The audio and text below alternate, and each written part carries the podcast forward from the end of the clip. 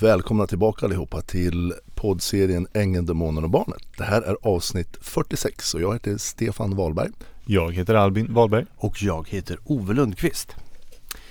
Vi har ju på den senaste tiden pratat om konsekvenser.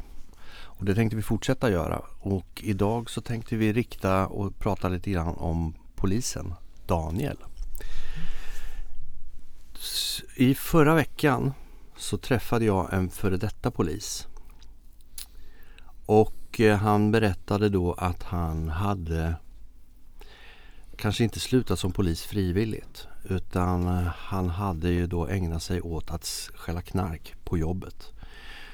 Och vad han har gjort, han har gått ut i en dokumentär som heter Polisen som stal knark. Finns på P4, eller P4, Sveriges Radio i alla fall, så sök där. Och eh, i, i, samband med att han berättade det här för mig så var jag tvungen att berätta vad vi, om den här podden. Och att vi faktiskt har en situation där en polis kanske inte ber sig, eh, be, eh, beter sig helt korrekt. Och eh, när jag kort beskrev hur det var och så sa jag också polismannens namn Daniel Elkvist. Det visste han vem det var. Så du Daniel, du vet vem den här polisen är. Och det är, inte så, det är Martin heter han och det han presenteras i den här dokumentären på radio. Men han hälsar att lyssna på den och hör hans historia. Men han skickar också med en annan hälsning. Att du skulle eh, vara ärlig och egentligen säga som det är. För det var det bästa han har gjort. Han har börjat ett nytt liv och mår mycket bättre som människa efter det som han har gjort. Så eh, för att det enda som, som han säger, sanningen, the truth will set you free. Det är faktiskt så. Så det är en hälsning ifrån en före detta kollega. Och det går att komma igen. Så vi har ju en hel del som vi ska ta upp med olika typer av konsekvenser som, alltså som drabbar Daniel i det här fallet. Ska vi börja lite grann med i liksom någon ordning? Vi kan väl starta med hans arbetsplats. För det är ju det som är närmast honom dagtid. Precis. Vi har ju, vi har ju pratat med eh, poliser, i det här fallet en före detta polis, mm. som egentligen när man tänker på det har ju gått igenom samma sak som jag skulle vilja se Daniel gå igenom. Ja. Han har gjort allting eh, på ett, inte samma grej riktigt. Han har inte Nej. suttit och begått mened och ljugit utan han har gjort något annat istället. Men som fortfarande är fel. Mm. Och sen har han kommit till en punkt där det inte höll längre. Eh, och där han var påkommen, vilket Daniel har blivit nu också. Mm. Och där han väljer att, okej okay, jag lägger det på bordet som vi pratade om. Mm. Och där berättade han för dig ja. att det var det bästa han ja. har gjort. Och vi har ju nämnt det här tidigare. Vi har ju mm. pratat om att det är det bästa man mm. kan göra. Och när jag får det bekräftat från den som har gjort den resan. Det är ju både starkt och tydligt. Mm. Det kan man ju säga. Det kan ju inte bli mycket starkare än så. Nej. Med talande. Det var ju, han var ju väldigt, ja. väldigt rak. Och det kan ju han vara nu. Ja. Därför att nu kan han stå rakryggad. Nu ja. har han ju gått ut och sagt det här hände. Det var fel. Jag har gått ut och berättat för de som vill höra. Och nu liksom har jag hitta tillbaka till mig själv igen. Det lustiga var, jag var ju för honom en helt främmande person. En ny bekantskap, så kan man väl säga. Alltså mm. träffas för första gången och jag ställer frågan varför han slutar på polisen. För han jobbar med annan, en annan grej idag inom kyrkan. Och jag trodde nog att det var arbetsförhållanden och löner och alltihopa. Det finns ju mycket som är dåligt för poliserna så kan man väl säga. Och det är därför man är så tacksam för att de faktiskt finns. För att de gör en jättestor insats. Men han svarade bara, det är en lång historia. Då sa jag, du behöver inte berätta. Så. Men då, så, då säger han som det är, helt rakt. Bara rakt ut. Och sen så ber han mig lyssna på den här eh, dokumentären på radio. För att få höra hela historien. Och jag ska flika in en sak som vi har nämnt förut. Vi har ju pratat om det här med drogmissbruk. Eh, att vem som helst kan ramla dit. Det är jätteenkelt. Eh, bara för att inte var, ge bort allt för mycket för dokumentären för ni som vill lyssna på den. Men det som var inkörsporten för honom det var Kokilana Etufin, hostmedicin. Alltså receptbelagd hostmedicin. Tänk på det, man tycker bara ja. lite oskyldig ja. hostmedicin som man får utskrivet. Han använde det som sömnmedel. Mm. Och sen så liksom brakar det bara loss. Och vi ska väl inte prata så mycket om Martin tänker jag. Men eh, vi ska ju ägna oss åt eh, Daniel. Daniel. och eh, vi kan ju gå tillbaka till hans jobb igen då. då för han, där är det, eh, eh, vi har ju då fått, if, fått höra nu ifrån lite olika håll. Som ni vet, ni förstår ju att vi får ju jättemycket information till oss. Men du har ju två Ja precis. Jag, jag, först vill jag bara, tänka jag bara flika in lite grann. Eh, Jag har ju, det har jag sagt till er och jag tror jag har sagt det tidigare i podden. Jag har, jag vill se mig själv och jag tror att vi kan instämma där allihopa. Jag, jag vill se mig själv som en människa som i största möjliga mån och jag kämpar ibland med det också, försöka ta hänsyn till andra människor och vara så schysst jag kan. För det är viktigt. Det är det enda Mm. som betyder någonting i livet på något sätt. Eh, Det andra liksom roffa åt sig och sådär har vi sagt. Jag, jag liksom, det är bara förkastligt i slutändan när man sitter själv. Men, och i det här fallet, för om man ska dra det till Daniel här så har jag faktiskt, jag är ju x antal år äldre än honom och jag har haft en relation med honom som har varit en vänsrelation men i, i och med åldersskillnaden så har jag varit lite som, jag har känt tidigare mig lite, en liten, en liten stunds faderlig så här, mot honom. Nu har ju det ändrats helt och hållet. Ni hörde ju vad eh, grannen sa här eh, när han berättade, när hon försökte förklara hur det egentligen var att vara nere hos honom. Då säger han, jag skiter i Stefan, han kan dö, jag ska inte ens gå på hans begravning och sådär. Och, och då kan man ju undra vad fan betyder det för någonting? Mm. Jo, det är ju effekten av när man går in och börjar prata för en lögn och lyssna på någon som ljuger och man ska gå i bräschen för att och dra iväg. Nu var det här rätt så tidigt, Mm. i tidigt läge, men här hade ju Daniel fått höra Evas version, vad hon påstod att jag hade gjort och han hade köpt det blint. Och det är ju det första misstaget. Men som sagt, om vi ska dra upp till det idag så jag har haft lite funderingar kring hur mycket vi ska prata om Daniel. Ett tag var jag inne på att jag inte skulle ta upp hon- honom alls. Därför att jag ser honom fortfarande som en schysst, ja, men en känslig kille. Men jag måste notera och det som har fått liksom, det som har avgjort det för mig att vi tar upp och pratar så pass mycket om honom och, och i det här fallet är det en podd till nu om honom och konsekvensen det är att han har, han har gjort ett avgörande liksom beslut själv som är så fel som har fått så stora konsekvenser för människor, inte bara mig Nej.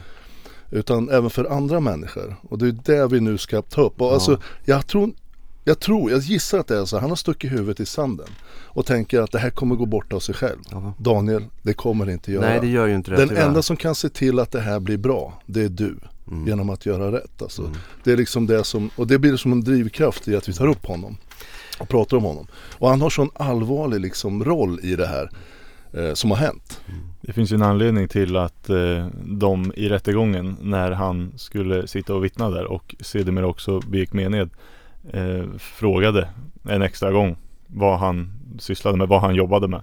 Mm. Och han fick svara polis. Ja. För att eh, han som polisman, De det har- väger tungt Ja, allt de har han gör. trovärdighet. Ja men en polisman har extra Mm. tyngd i sitt vittnesmål. Och det kan jag väl tycka att de ska ha. Det har jag inget problem med. Men eh, det förutsätter ju också att polisen själv har rent mjöl i påsen. Ja.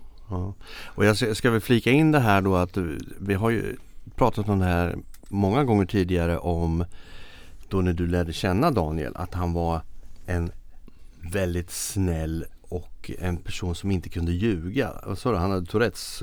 Han kunde inte säga en lögn. Det var liksom, det bar sig emot.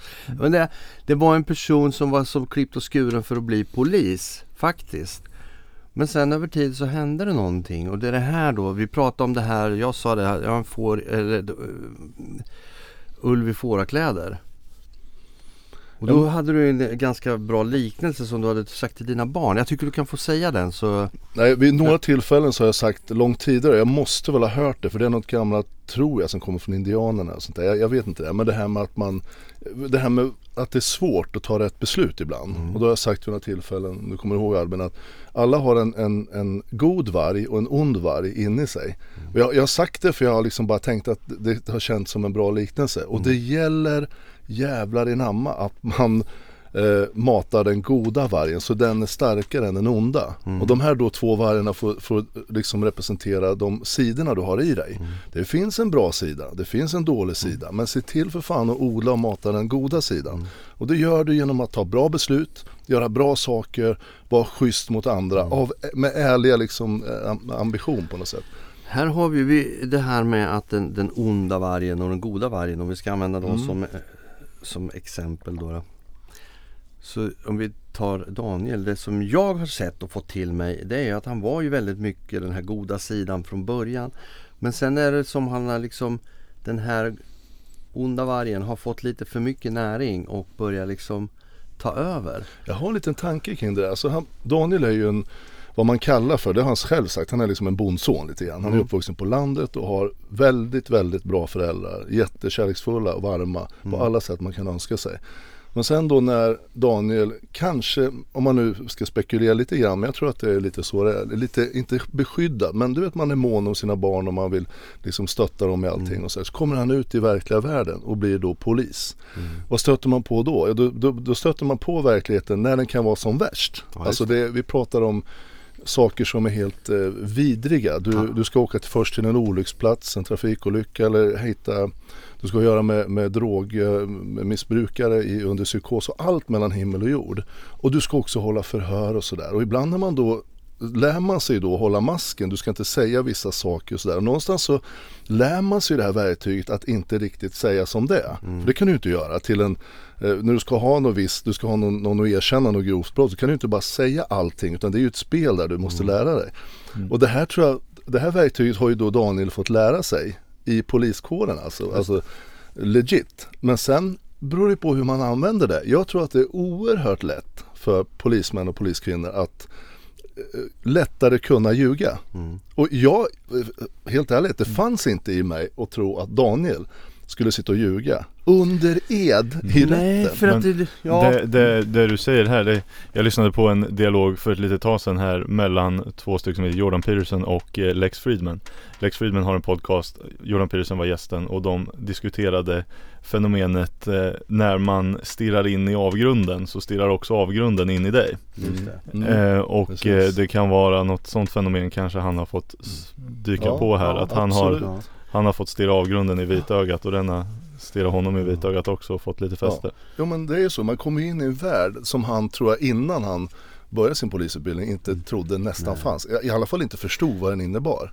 Eh, och Den bilden du hade av honom fram tills, alltså inte så länge sedan ska man väl säga, var ju att han absolut inte kunde ljuga. Därför att du, det var ju du som kallade honom som vittne för att reda ut Ja, den här soppan. Precis. Det var inte Eva eller någon annan Nej. utan det var jag som kallade Ja. honom vittne. Jag var så övertygad om att han kommer säga som det är. Han Ja. kommer inte sitta och Och ljuga. jag vet, och jag, innan vi började den här podden och det här var ju liksom innan rättegången alltihopa, när du berättade det här för mig så du berättade ju också att du hade kallat in pol, en polis, alltså Daniel, Mm. som vittne som skulle få reda ut det här och jag började ju då förstå kopplingen med Daniel för Daniel hade ju inte funnits med i min värld innan eftersom det var eh, jag- jag visste ju inte så mycket om Eva egentligen. Jag visste att hon var anställd hos dig. Det var väl i princip det och hade träffat henne några gånger. Men resten, det kände jag ju inte till. Nej. Men att du hade så Du hade sån förhoppningar om att han skulle komma in och reda ut alltihopa. Vi kommer komma till det lite längre fram vad konsekvenserna blev av allt det här. För det är som du sa förut, det är inte bara dig det blir konsekvenser för. Det, det, det liksom blir så ringa på vattnet, det sprider sig. Bara för att han inte säger som det är. Ja. Och, och det är liksom... Det, då, det, vad man gör då, det är att man, man låter den här lugnen som har etablerat sig få ännu mera fotfäste och att den är faktiskt ganska stark den här lugnen därför att han är polis. Och kanske snirklar sig igenom och inte, ja man får det låta som att den här lugnen, den är sann. Sen tror jag om man ska börja titta på liksom hans arbetsplats så så det börjar ju liksom, eh, jag sa det och sagt det tidigare med, att det här kommer inte att sluta bara för att han inte säger någonting om det. Utan det här kommer bara fortsätta och konsekvenserna kommer bli mer och mer. Sakta mer och mer. Han har ju fått nu, vi hörde ju, det har ringt in, ringer in människor hela tiden och skriver till oss och sådär. Vi fick information om två incidenter. En där han satt som eh, ja, vittne då eller vad det blir. När eh, han hade anmält någon vid ett ingripande för våld, misstänkt våld mot tjänsteman. Eh, och då hade det, eh, när de skulle upp i rätten så sitter han då och eh, ska berätta hur det är Daniel. Och då sitter den här som då är misstänkt för det här och säger att jag litar inte på honom, han sitter och begår mened. Lyssna på podden Ängen, demoner och barnet. Det går inte att lita på honom. Och dom, I rättssalen. Och domaren blir ju alldeles, säger, vad fan är det här för någonting? Och, och det är en av de konsekvenserna. Ja. Och vid ett annat tillfälle så när jag skulle göra ett ingripande var det nu var i Kumla, Hallsberg eller var det var någonstans. Så eh, också, det var rätt nyligen, det var bara några veckor sedan tydligen. Mm fick reda på det här om dagen. Då ska då Daniel sätta på handbojor och sådär och, så, och då säger han som du, du ska fan inte hålla på med det här, du ljuger, du sitter ju i podd och ljuger på menighet för fan, du är ju inte polis och så vidare. Mm. Och håller på så mycket så att Daniel får be en kollega gå in och ta det istället för att det, det liksom går inte för honom Nej. att hantera den här. Han lyssnar ju inte på Daniel eller någonting. Mm. Och det här är, en, det är några av de konsekvenser som blir, det är bara vad vi vet. Och då är det nu, inte kollegor. Nu är det bara en liten detalj här, nu sa jag att han sitter i podd och ljuger. Han har ju inte varit med i en podd. Eller har han varit med i någon podd jag inte känner till som jag missat? Så sa jag att Daniel var på, ja. Du sa att han som vart arresterad sa att Daniel sitter i en podd och ljuger. Ja, förlåt, ja, då, då sa jag, då, då gick det lite för fort där med orden. Men, men det finns en podd där det berättas om Daniel. Som, där, där man får höra att Daniel ja. ljuger. Då. Helt rätt. Bra, så att vi är helt korrekta. Ja. Fan, det måste ju vara. Jag, jag hörde det också, jag tänkte, ja. vad, vad, har jag missat något? Är Daniel i en podd? Ja, vad bra. Ja. Nej men, men för fan, vi ska ju eh, vi ska säga precis som det är. Men det här är bara några av de sakerna som, mm. Som eh, som har hänt, som vi vet. Och det händer ju garanterat mer saker. Ja, för det jag tänkte nu, i det här fallet så var det ju inte hans kollegor utan det här var ju helt andra, alltså vanliga medborgare. Då, som då misstänkta ja, för som någonting. misstänkta ja. för någonting. Vad har det att göra som med Daniel? tokreagerar. Mm. Men hur blir det då när kollegorna börjar reagera? För de måste ju också börja fundera på vad är det som händer? Mm. Varför säger de så här? Vi vet ju att kollegorna vet om det här. Mm. Vi har ju kontakt med några. Ja. En av dem sa ju bland annat, började, började resonera och liksom bara fråga lite under vad, vad, är det som gör att Elkvist gör det här? Liksom, är det ekonomiska motiv? Fråga den här mm. polismannen eller på kvinnan, vi behöver inte säga vem det är. Eh, eh, till mig och jag bara, jag vet inte, jag vet faktiskt inte. Mm. Men det, det, och det tyder ju på att det liksom är etablerat, att man förstår, man har ju hört på podden. Mm. Och vi vet ju att det, jag skulle tippa på att i princip alla eh, i Hallsberg i alla fall har lyssnat på podden. Och mm. det är andra polismän och kvinnor från andra håll som lyssnar på den också. Mm. Så bara eh, en liten shoutout med till, till kollegor. Alltså, jag kan tänka mig att det är väldigt känsligt när man har en kollega som, som, som gör det här. Som, så, eh, när sånt här händer med en kollega som ljuger och begår menor och det blir så tydligt och det blir offentligt som det är nu på något sätt i podden mm. för alla som lyssnar. Men alltså vill man Daniel väl, vilket jag tror att ni alla kollegor vill. Alltså jag tror att de flesta tycker nog väldigt, väldigt bra om Daniel mm. egentligen. Det här är väldigt beklämmande. Jag, skulle alltså bara... jag har träffat honom tillräckligt mycket för att säga att han är en sjukt trevlig person. Ja, för fan. Han är ashärlig att vara kring. Han är skitrolig. Och mm. känns, ger ett väldigt genuint intryck. Som sagt, jag, jag känner, umgicks ju bara med honom via dig då. Men mm. innan, i och med att han utbildade sig till polis och precis i början att han var polis. Mm. Eh, och hela den perioden så har jag bara goda intryck av honom. Ja, och det, som sagt, det var också återigen anledningen till att jag, jag bad honom vittna därför att jag hade sånt vansinnigt stort förtroende. Trots att det var liksom en spricka mellan mig och så att vi inte hade pratat med varandra. För jag, det fanns inte Men som sagt, eh, ni kollegor runt omkring Daniel med, ni honom väl så någon kan väl ta sig liksom som har lite mm. Bara prata med honom, liksom, ta be och få gå undan en stund och prata med honom. För det finns ju så här bara en väg. Och reda och för ut det här. återknyta då till det jag började med. Mm. Polisen som stal knark hälsar. Mm. Av en anledning. Ja, ja, för att han vill också att han vill väl. För att det finns liksom ingen återvändo. När man, eller jag ska bara ta säga. Eller kommer man in i någonting när det blir för djupt då är det svårt att ta sig ur det. Då måste det finnas någonting som bryter det. Och har man börjat då ljuga om små saker till slut då tappar man precis allting. Då har man inget vad säger, samvete. Man känner ingenting. Man bara kör på för att det ska gå. Ja, det, det, en... det, går inte att stoppa huvudet i sanden. Nej, det är en förlängning av den här dialogen som jag pratade om mm. nyss om att stirra in i avgrunden. Ja, de, de kom vidare i att när man stirrar in i avgrunden tillräckligt länge så till slut är allt du ser avgrund. Ja. Det finns inget annat och avgrunden då symboliserar allt som är mörkt och hemskt och mm. okänt och mm. allt som är ja. dåligt i världen. Det är en jävligt bra beskrivning. Och så, som vi har fått reda på också, så, och det är ju inget jag vill, verkligen inte, så verkar ju Daniel vara lite beklämd och stressad över det här. Mm. Och de har sett att han är lite annorlunda och sådär. Och det är fan inget jag vill. Men, men, jag kan inte göra annat än att försöka säga, ja, sanningen. säga sanningen och i det också hjälpa Daniel. Mm. Alltså om man tänker sig då alternativet än att bara inte göra någonting utan låtsas som det regnar och bara mm. gå på nu. Det är ju liksom att säga att, som jag har sagt några gånger tidigare, det har blivit fel. Mm. Jag har sagt något som är fel. Det var min, min, min tro att det här var det rätta. Men jag har kommit på nu att det är inte det. Och jag tror inte det är nödvändigt att han skulle i och med det bli av med sin polisjobb. Eh, eh, jag tror inte det. Alltså, nej, jag jag, jag, det vet jag inte. Det är inte min nej, sak att bedöma. Det går, det går inte att säga men, nej. men det finns ändå att... skäl att tro att om han kan självmant komma fram och säga att Nej så här, jag fuckar upp. Ja. eh, Jag har gjort några dåliga beslut Så här och så här Mm. Eh, För om så det går lite mer Skulle det kunna finnas någon form av förlåtelse att hämta liksom. Ja, alla kan ju faktiskt ta dåliga beslut. Men skillnaden är ju om man kan rätta till det. På något sätt. Och Bättre stå för det. att förekomma än att förekommas Om man tänker sig nu då, vi var inne på i hans, i hans arbete, han, ja, misstänkta då personer som har gjort någonting som han har att göra med. Det här kommer ju bli bara mer och mer. Mm. Jag kan inte se in i framtiden men jag kan se att det kommer bli så. Och sen har vi då kollegorna som, som går omkring och vet om det här och de pratar inte om det. Men alltså grejen är att Daniel, i och med att han inte gör någonting och det nu är så tydligt vad som har hänt Mm. för alla att lyssna på. Så han drar ju lite, lite, vad ska man säga, inte skam över, det är väl starka ord, men något åt det hållet över hela poliskåren. Ja. Alltså om, om han gör det här och ingen gör någonting, ingen kollega säger någonting utan tvärtom, de kanske stöttar honom. Det är håll i bara, det går över, eller vad ni nu säger, jag vet Ja. inte som sagt. Eh, Då kan man ju undra, men vad fan, är det, så här, är det så här det ska vara? Är ni så här, ni som jobbar inom polisen, i Hallsberg till exempel? Mm. Är, det här okej att någon kollega går in och gör så här? Jag känner bara, Det blir en direkt karaktärsfråga? Ja. ja men Daniel drar ju in det här i, i och med att ingen gör någonting åt det. Nej. Och den dagen någon kommer och säger till Daniel nu har vi beslutat att du ska plockas ur tjänst ett tag för vi ska utreda det här. Ja, då är det ju för sent för Daniel. Mm. Då har han ju inte den här möjligheten längre. Jag Nej. tror att det kommer komma. Det är ju tyvärr så. Det kommer ju till en punkt. Mm. Tyvärr. Och Och som sagt professionellt i den professionen han har som polisman så, så får det ju massa effekter. mm. Och jag, jag tror att och sen glider man ju in även på den privata. Jag menar det är ju rätt fint att bli polis. De, Ja. de går utbildning. Sen tror jag, jag tror att alla blir eh, utexaminerade vad det kallas och så här, tar, stu, inte studenter, vad heter det, när man tar Examen ja, Examen. i Blå hallen eller vad det är tror jag. Eller något sånt där. Jag tror att alla gör det. Det är jättefint. Alltså Mm. deras mamma, ja, föräldrar och det är alla släktingar är där och det är något fint. Det är något, det, man, det är Men något man är stolt över en sån som ja. har gjort det. Ja, absolut. Och jag tror att Daniel var stolt, så stolt som man någonsin kan vara Mm. i det ögonblick han var polis. har du, då kan man ställa sig frågan Daniel, har du stoltheten kvar? Mm.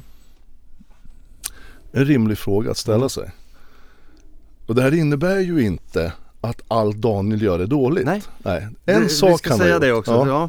Han, det bety- betyder inte att han heller är dålig polis. Nej. Nej, han kan vara väldigt bra polis. Men hans karaktärsdrag i att sitta i, rätten och ljuga Det gör ju det att det tar ju ner liksom de här poängen lite grann. För att uttrycka sig milt. Ja, för Det blir lite skavanker i, i finishen Ja, det kan man ju säga. Och sen när, ni kollegor och ni som har hand om utredning och sånt där inte gör någonting heller. Ja Daniel har ju noterat än så länge att så här kan man ju göra, sitta Mm. i rätten. Och andra poliser med kan sitta och begå mened och det är helt okej. Mm. Om det är nu så att poliskåren skyddar varandra och skyddar sånt här beteende, vilket är förbannat allvarligt. Mm. Det minskar ju trovärdigheten för hela poliskåren och fruktansvärt. Men återigen, jag tror fortfarande inte att Daniel på något sätt är någon, någon stor skurk och är dålig. Jag tror att han är jätteduktig i mycket av det han gör. Men det här håller ju på att ta ner allt det bra. Mm. Det gör ju det. För det, när man liksom är inne på det här med konsekvenser hos en familj. Det är ju också en sån här grej att när det här väl har rullats ut, vilket nu är ganska öppet, hans familj är ju helt säkert medvetna om det här. Eh, blir man inte då också någonstans distanserande kan man bli även för jag tror inte att de står med öppna armar och säger jo men vi tror på dig. De måste ju undra själva, liksom, är det här verkligen, nu måste ligga någon sanning i det här de pratar om? Och det gör det därför att vi har ju, vi har ju eh, tagit upp det här flera gånger med, eh, med inspelningar från hans chef, vad han har sagt då enligt honom, eh, rätt, eh, förhörsprotokoll, rättegångsunderlag. Allt sånt här finns och det är ingenting som stämmer. Och det värsta av allt är, han vet exakt hur det gick till och hur ägarförhållandena har varit och alltihopa. Men han säger, nej men jag vet inte. Det är jättebra att säga så. Då, då har man inte sagt nej eller ja. Utan då, man, då går man liksom the safe road. Men det är bara det att det stärker ju den här lugnen som Eva och framförallt Eva har hittat på. mm. Ja men det är ju Absolut, och det, bara, det blir liksom som en, bara en, en, en dåligt smakande soppa som blir värre och värre. För det sprider sig ju sakta hela Mm. tiden. Jag var inne på det här med Blå hallen när de, tar, när de ska utexamineras där och grejer. Och hans mamma och pappa Ingela och Bengt som är två av de absolut bästa personerna jag någonsin har träffat. Mm. Trevliga, bra på alla sätt du kan tänka dig. Jag träffade dem ett antal gånger och otroligt sorgligt att man inte kan träffa dem och säga hej igen. Ja. Därför att de var jättefina. Jag tvivlar inte alls på att de har gett Daniel en jättebra uppfostran Ja. och sådär. Men liksom han, han drar ju in det här även för att en polisman, det blir ju lite så. De är ju inte bara polis eh, i yrket utan man blir lite som det är en del i ens identitet på något sätt. Och de var säkert super, super stolta och förhoppningsvis är de väl det fortfarande. Men jag tror att det är aningens beklämmande det här. Mm. Jag försökte ju vid ett tillfälle innan vi pratade om första podden här, avsnitt 21 tror jag, och ringa till Ingela och, och bara sa att jag, jag, jag vill inte det här egentligen. Jag känner inte riktigt att det, det är inte speciellt tillfredsställande egentligen men det är något jag måste göra. Jag skulle vilja att Daniel hörde av sig. Jag gav ju henne en vecka sådär att hon kunde prata med Daniel men Ja. inget liv och han hör inte av sig. Utan då får jag notera att då vill han att vi kör den här roaden istället. Mm. Och då får det bli så. Mm. Och det här kommer inte försvinna av sig själv Daniel. Det, det kan du ta som ett löfte från mig. Eh, Mm. Därför att eh, det har fått så stora konsekvenser. Och du Daniel är ju nyckelpersonen i det här. Precis, Bill dit. kommer inte ändra sig. Eh, Eva kommer inte ändra sig. Eh, de kommer inte höra av sig på något sätt. Det är bara så de är. Mm. Eh, och ni runt omkring här, ja, vad nu Peder och Malena och de här runt omkring skulle göra, de kommer inte heller det. För alla är så insyltade i det här. Men du Daniel har hela tiden stått lite utanför på något sätt. Men ändå, Mm. fast han är utanför så har ju han varit en nyckelperson i hela Ja. För att Hade du Daniel gått in tidigare i ett tidigt skede och sagt att Nej det där stämmer inte och var det minsta lilla intresserad själv och ta reda på sanningen som den polis du är och inte lyssna på en kvinna som bedrar två män Alltså på, på riktigt Det är precis vad det är. Mm. Ja Mm. Då hade du kunnat stoppa hela den här soppan. Den här podden hade aldrig existerat Nej. och det hade varit liksom en annan upp, ekonomisk uppgörelse. Fine att man som affärspartners går isär och man kan bli osams och alltihopa. Men att man kan lösa det finansiellt och att ja okej ta den här biten, du får köpa ut mig bla bla bla. För det var ju faktiskt diskussion att köpa ut dig. Men sen så börjar alla dessa lugner staplas på varandra en efter en.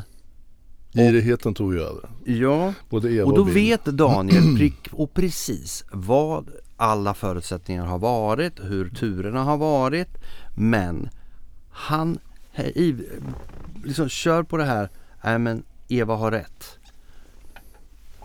Och det blir allvarligt även om du tycker själv att nej men jag gjorde inte speciellt mycket. Jag bara höll inte med eller jag sa inte sanningen eller, eller jag sa inte prick, prick precis som det var. Och det kan ha varit någon akvariefirma. Ja men hallå. Du hör ju hur det inte blir. Det blir ju jättekonstigt. Och sen så är det inte nog med att han inte liksom påstår sig inte veta någonting. Han påstår sig ju faktiskt veta en hel Ja, del. det, ja Hur han nu också. vet det, att jag har begått övergrepp Ja. mot Eva under många år. Hur fan vet han det? Hur vet du det Daniel? Det har inte du en aning om. Nej. Alla vet ju att du har inte varit med knappast om det nu skulle ha försiggått och vad som nu har hänt. Mm. Utan där har ju du fått berättat för dig av Eva såklart. Och det vet vi alla, det har vi ju hört vad vi hade för Ja, förhållande. Det finns ju ingen minsta tvivel längre. Men, men det här, och jag vet inte om Daniel, han är ju polis, han vet ju vad det här skulle kunna rubriceras som. Det här är ju förtal. Mm. Att sitta och prata så med en annan människa att han har begått sexuella övergrepp på någon. Som han inte har en jävla aning om. Det, Det är, är också förtal. en konsekvens utav det hela. Mm. För det, det finns en, det att du blir drabbad ekonomiskt och att företaget försvann och alltihopa det här. Det är en sak. Det är en sak. Mm. Men nästa del är, det är att du har blivit anklagad att vara en våldsam eh, våldtäktsman i princip. Om man ska hårdra det. Mm. Att du har begått sexuella övergrepp mot henne. Jag är ju en våldtäktsman enligt, Ja, enligt, Daniel, enligt Daniel. och flera andra. Och det vet han med säkerhet. Mm. Varför då? Jo, för att Eva har sagt det. Därför att du säger till Eva Jag ska berätta allting för Daniel. Ja, för att jag vill vara schysst mot Ja, Daniel och, lägga, för berätta för honom att vi har haft ett förhållande. det här är inte okej att det är så här. För att du levde ju också i tron om att de inte var ett par utan de bodde under samma tak Ja, bara som precis. vänner. Precis. Och det är väl kanske en konstig tanke kan jag tycka men eh, så var det i alla fall. Men att ehm, hela det här blir en, det blir liksom en soppa av lugner som drabbar dig. Där är ju ditt namn som står på spel. Alltså, att du skulle vara det. Hur ska man upp, eh, vad ska säga, vad säger man, upp, Få upprättelse. få upprättelse?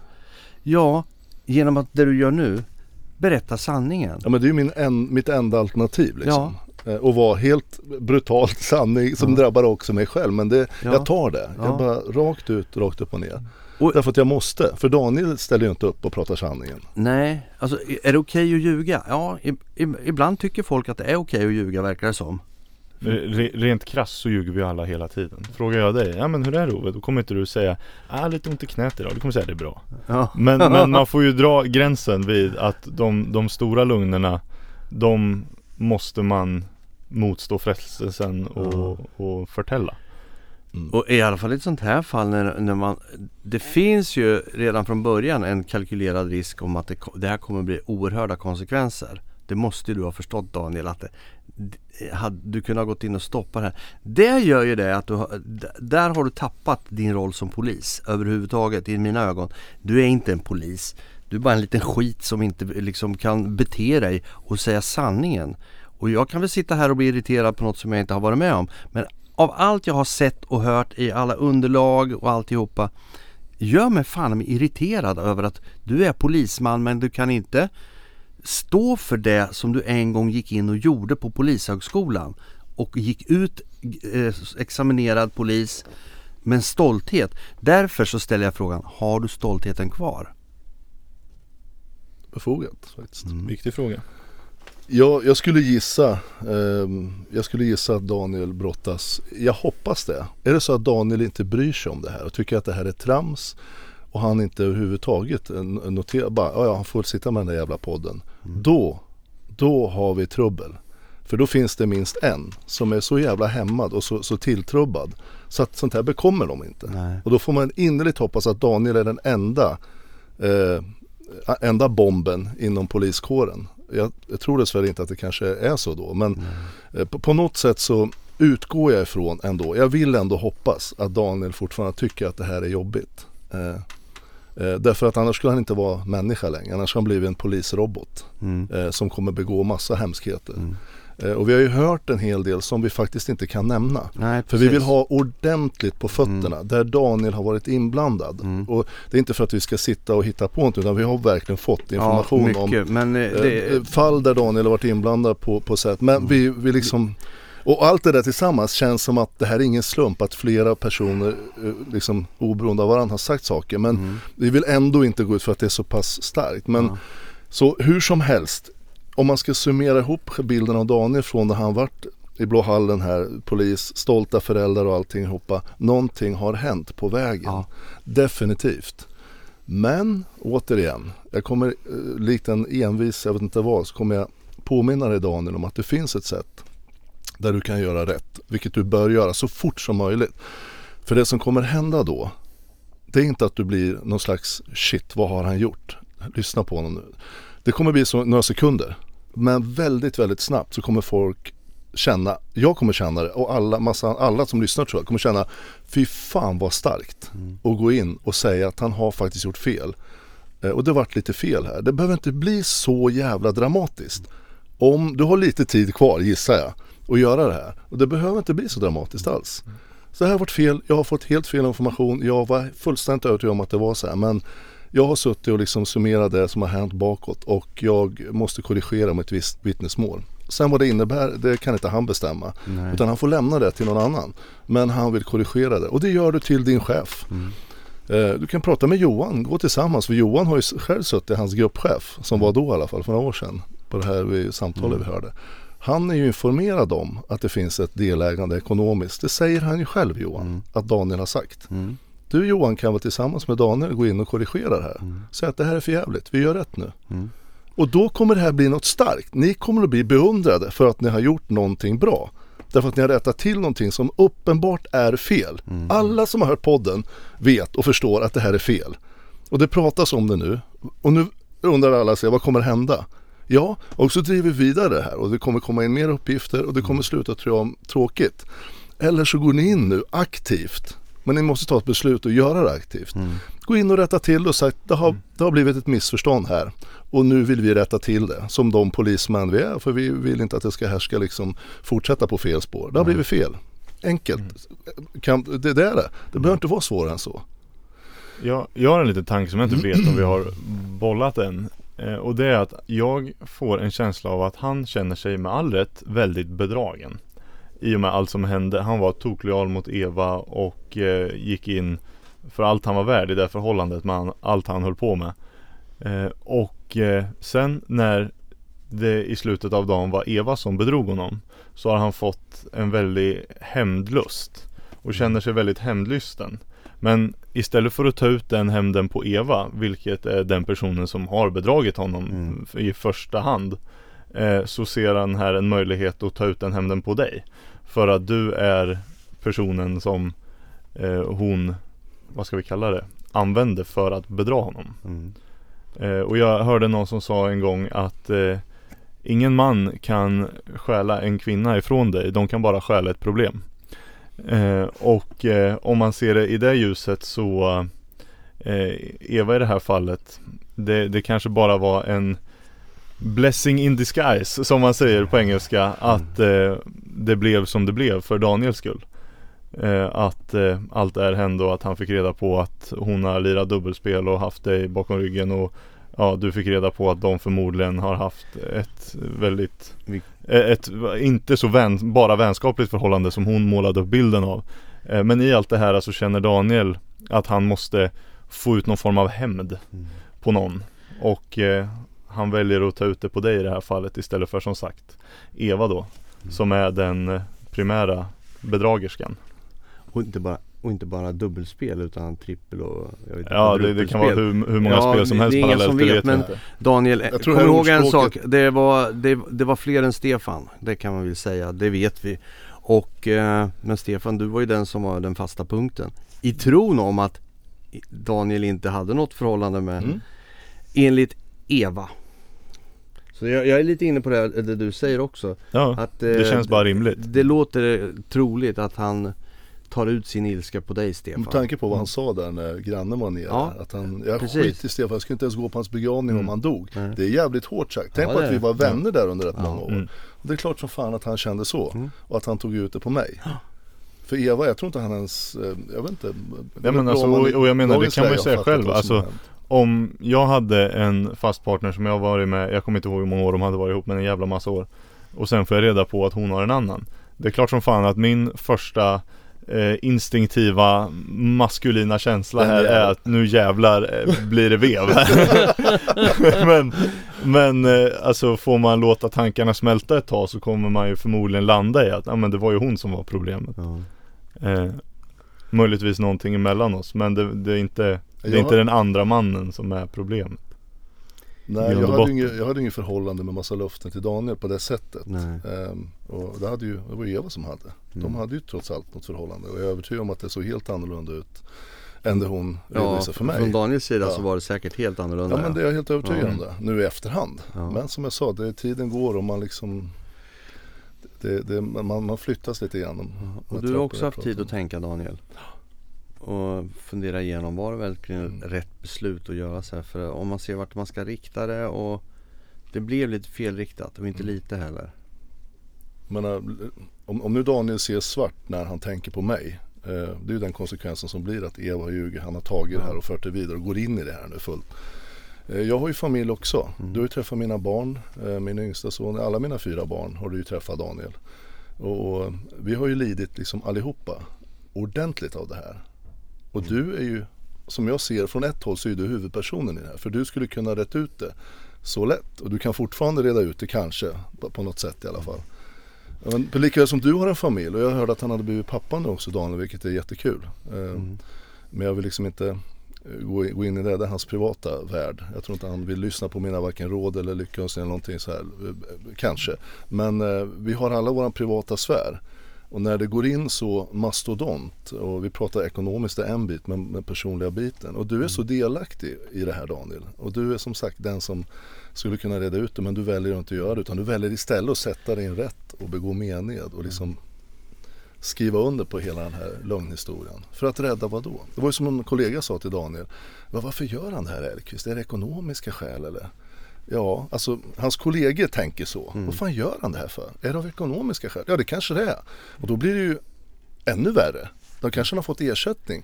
Han kanske till och med som gör, har gjort som många av de som har haft affärsgrejer med, med Bill. Mm. Det sista de gör när de blir osams det är att de, Bill tvingar dem att skriva på att de får inte yttra någonting om det som har hänt eller ekonomiska förehavanden. Det är så han gör, vill göra med alla. Det vill han med mig med. Men jag skriver inte på något sånt. Nej. Så nu får ni höra det ni får höra i podden. Men som sagt, det kanske han har gjort Daniel, vad vet jag? Det vet man ju inte. Det ju, finns i alla fall utrymme för spekulation för det. Varför? Det har vi sagt förut. Varför ljuger Daniel? Ja. Vi kommer tillbaks till det. Men konsekvenserna är ju glasklara ja, och de är omfattande. Mm. Eh, och jag tror den kanske, en av de värsta, jag tycker att jag om jag får säga så, då får jag väl en känga till av livet. Men, men jag har liksom stått rätt så stadigt på jorden och jag tycker att jag, man får ta saker och ting som de kommer. Det vill jag inte säga som att jag vill vara mallig över det så här, men, men, eh, då får man ju som sagt en känga till det. Men, men, ja, eh, fast du har, ju, du har ju varit nere och kämpat uppåt igen så det, folk ska inte tro något annat. Nej, nej men precis. Jag, jag har ju berättat min historia från början. Jag växte ja. upp med min mamma som missbruk och hade jävligt vingligt. Och jag, mm. jag är glad att jag överlevt alla turer. Och sen så har jag ja, varit med om mina svängar nu upp och ner sådär. Både ekonomiskt och det blir ju personligt när man går i konkurs. Allt möjligt. Det har ju sina, men jag tänker på Daniel med. Det är ju det här med de personliga konsekvenserna. Hur, jag, jag, jag, jag mår rätt bra. Men jag tror inte Daniel mår så bra. Nej. Och du kommer inte må bra förrän, förrän du lägger upp det här på bordet. Det är mitt budskap med det här. Jag ska bara få flika in en grej som jag har reflekterat över också. Det är det här att när du kom till mig och började prata om att göra den här podden. Så du mådde inte speciellt bra då. Du, eh, det var vad ska jag säga? Du var lite instängd och det var liksom, jag förstår det. För att det var ju mycket ok på dina axlar som vi pratade om. Och vad som hände sen när du fick berätta sanningen och bara släppa ut den så släppte oken. Idag är du mycket gladare människa. Du mår mycket bättre och jag ser på dig, du ser piggare ut. Ja. För du, så, du såg sliten ut. Vi pratade om det då i början. Ja, jo, och det var ju för att du var, du var ju bekymrad det, för du gick ja, ju bar på det här dygnet runt. Nu när du har fått sagt sanningen och säga okej, okay, det är bättre att säga som det är. Och det här är ju från din sida att få släppa på det och säga sanningen som det är. Och då har ju Daniel möjligheten att säga sanningen från sin sida och kanske må bättre. Och nu har jag sett det här flera gånger på dig Fast du har berättat sanningen från din, alltså som att du har blivit drabbad med allting runt omkring det vad det innebär. Och också den här andra polisen som jag pratade om Martin. Som berättade sanningen i eh, P4 eller om P3, P4, ah, jag vet inte men det Jag tror det finns på P3 Dokumentär. Jag tänkte säga P3 Dokumentär P3 Dokumentär, okej. okay. Eller Sveriges ja, väldigt, det, var, det är väldigt, jag tror den är 40-50 minuter. Väldigt intressant är det. Ja. det är det. Och där får man kanske mera förståelse för vad som händer och hur det kunde ske men Daniel, du ska lyssna på den i alla fall. Mm.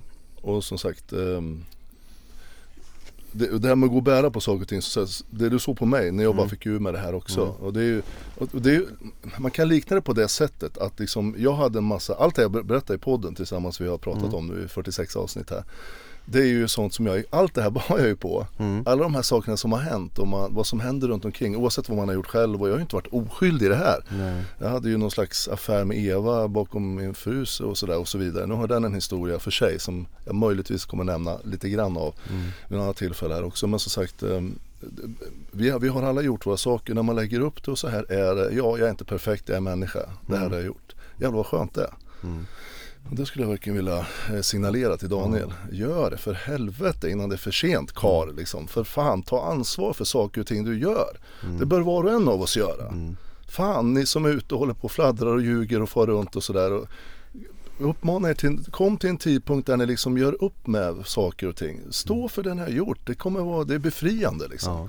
Och du kommer inte, du, speciellt när man är polis, mm. helvete jävlar det är Det är ett stort saker. ansvar att vara polis. Ja det är det, nog som det är. Ja precis. Det är ett jättetufft jobb för fan, ni gör ju ett superjobb. Och jag ska säga, alltså, det har vi ju sagt många gånger förr att eh, med all respekt för vad polisen gör och med tanke på vad de har för arbetsförhållanden och löner och allt vad det nu är runt omkring.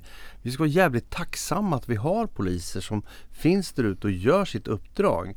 Men det förutsätter ju också att de tar det på största allvar och har den här stoltheten.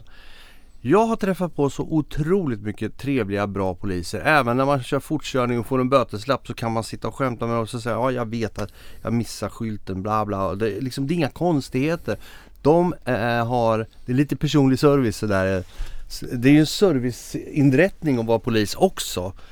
Och kunna vara, för man måste få förtroende för dem Mm. och då, då åker man hem med den där böteslappen och säger ja ja Det var väl inte hela världen, det är ju bara pengar liksom Istället för att vara förbannad på någon, polis och för de gör ett bra jag, jag kan ju bara tänka mig stressen när man står där ute och träffar folk som säger bara här har du 2800 kronor i böter. Det kan inte vara så kul. Ja, men det är klart det Egentligen. inte är det. Nej. Bara stoppa böter i ansiktet på folk. Du, och det här är bara en liten del av vad polisen gör. Precis, precis. Och sen det här att de ska få städa upp efter mord och, eller städa upp kanske de inte gör men komma dit och sen se massa hemskheter. Mm. Alltså det, ja.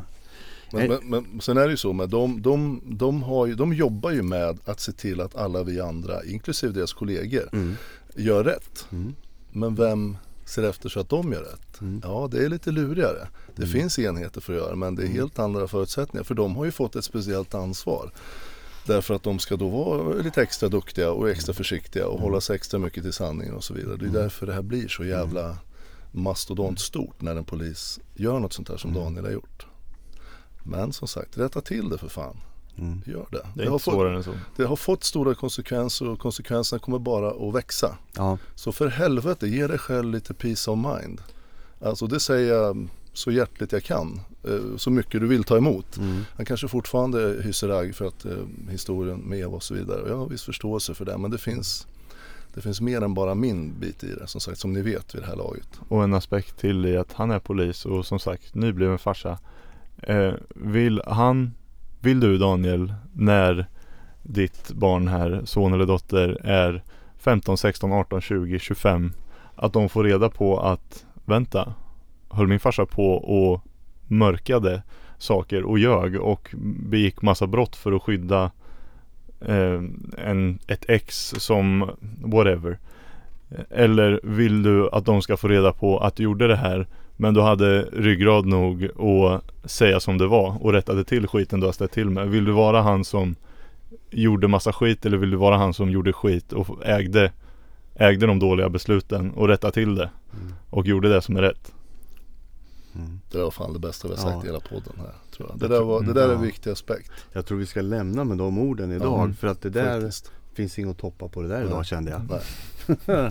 Ja men då gör vi så. Ja, det gör så, vi. Så gör vi. Eh, men tack för att ni har varit med oss. Vi Ja. hörs väl om en vecka igen. Då. Det gör vi. Var rädda om er. Ha det bra. Hej då. Hej då.